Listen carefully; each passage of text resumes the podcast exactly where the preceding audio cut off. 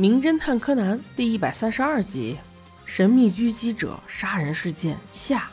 柯南非常确定平冈治郎的死肯定不是意外，所以他决定跟踪小五郎叔叔，一起去那个有钱社长的办公室，看看能不能得到有效信息。当他看着小五郎和木木警官碰头之后，一起上了楼。这时他准备从另一边走，却遇到了一个熟悉的人。这个人就是那个被射杀的议员的秘书。他来这儿干嘛？带着这样的疑问，他还是悄悄地躲到了有钱社长的门外，听听门内到底说了些什么。木木警官拿出平冈之狼的照片，问那个有钱社长说：“你好，请问您是否认识这个人？”刚开始，社长还理直气壮地说：“不认识，这跟我有什么关系？”后来，他听木木警官说到这个人已经被杀了，他才掐灭了烟头，转变了主意，说出了实话。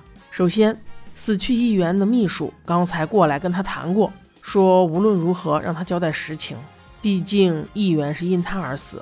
原来他与平冈治郎之前就接触过，威胁他写恐吓信的人也都是平冈治郎。那人手里攥着他们公司的另一本账，这么多年来他们公司亏空的账本。你说这政府要员才能查到的东西，怎么会在那人手里？这中间肯定是有猫腻的。平冈治郎用账本勒索他十亿元，这让硬气的社长也软了。首先，十亿元太过庞大，他赔不起。其次，如果开了这个头，他就会这辈子都受钳制，所以他果断拒绝。因为有这个账本的事儿，所以他根本不敢报警。于是乎，才找到了鼎鼎大名的小五郎。听到这些内情之后，木木警官才知道，原来这一切可能都是圈套。于是他便把有钱社长带走了。小五郎此时痛心疾首啊，他的工作还没有开展就结束了。正在颓废之时，他发现了柯南。柯南以要给他送换洗衣服为借口，点了他几句。叔叔，你不想一想，这个平冈治郎怎么这么笨？要杀社长，竟然把枪开歪了，但是又那么巧，就中了议员的心脏。而且他也太惨了，就这么寸遇上了意外。听到了这些的小五郎突然重燃斗志，边往门外跑边说：“木木警官，等等我，社长还是存在危险的，我的任务还没有结束。”就这么糊里糊涂的又追了上去，这倒是给柯南了一个好机会，因为现在在社长的办公室里就他一个人，他翻腾来翻腾去都没有找到什么有效信息。此时他突然听见有人来的脚步，迅速藏进了衣柜。来人是个老熟人啊，就是那个长发小辫子男士，还是穿着一身白西服。从衣柜里看，他貌似从一堆文件中找到了一个东西，有点像是一个玩具汽车的遥控器。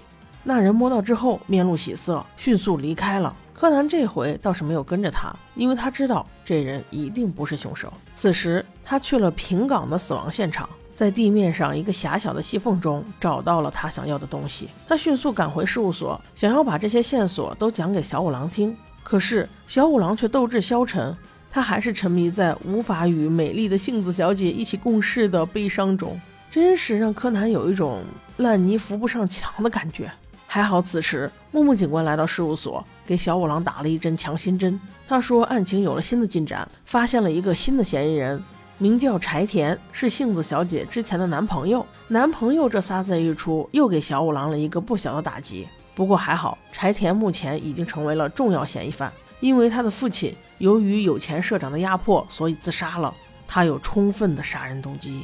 柯南在一边问：“这个柴田是个什么样的人呐？”木木警官恰好有他的照片，他俩一看都露出了似曾相识的表情。原来就是那个长发小辫子男呢。小五郎在去追社长的时候，与他有过一面之缘。此时他认定凶手一定就是他。小五郎要求木木警官把所有的相关人士全部都请来，他已经知道凶手就是谁了。此时柯南对他还是抱有一丝希望的。可是到了现场，小五郎第一时间就指出这个柴田就是凶手的时候。柯南瞬间失望，于是只能让他晕倒了，开始了真正属于沉睡小五郎的正确推理。原来事情是这样的，这两起案件，一个是威胁有钱市长，另一个是杀死议员，果然是有联系的。而且真正的目标并不是有钱社长，而是那个已经死亡的议员。凶手通过与政商勾结，找到了有钱社长的软肋，也就是那本账本儿。让一个惯犯平冈次郎充当枪手来威胁有钱社长，把所有人的注意力都引到这里。然后再悄无声息地设计杀死议员，再制造个意外，让平冈治郎意外死亡，此事就圆满成功。而最大的受益者就是你，秘书先生。所以凶手也就只可能是你一个人。此时，那位秘书瞠目结舌：“怎么可能？这跟我有什么关系？”小五郎却沉稳地说道：“首先，你让议员带上了那个小型麦克风。现在这么小的麦克风可是有定位系统的，射灯会随着麦克风的位置一直紧跟着议员。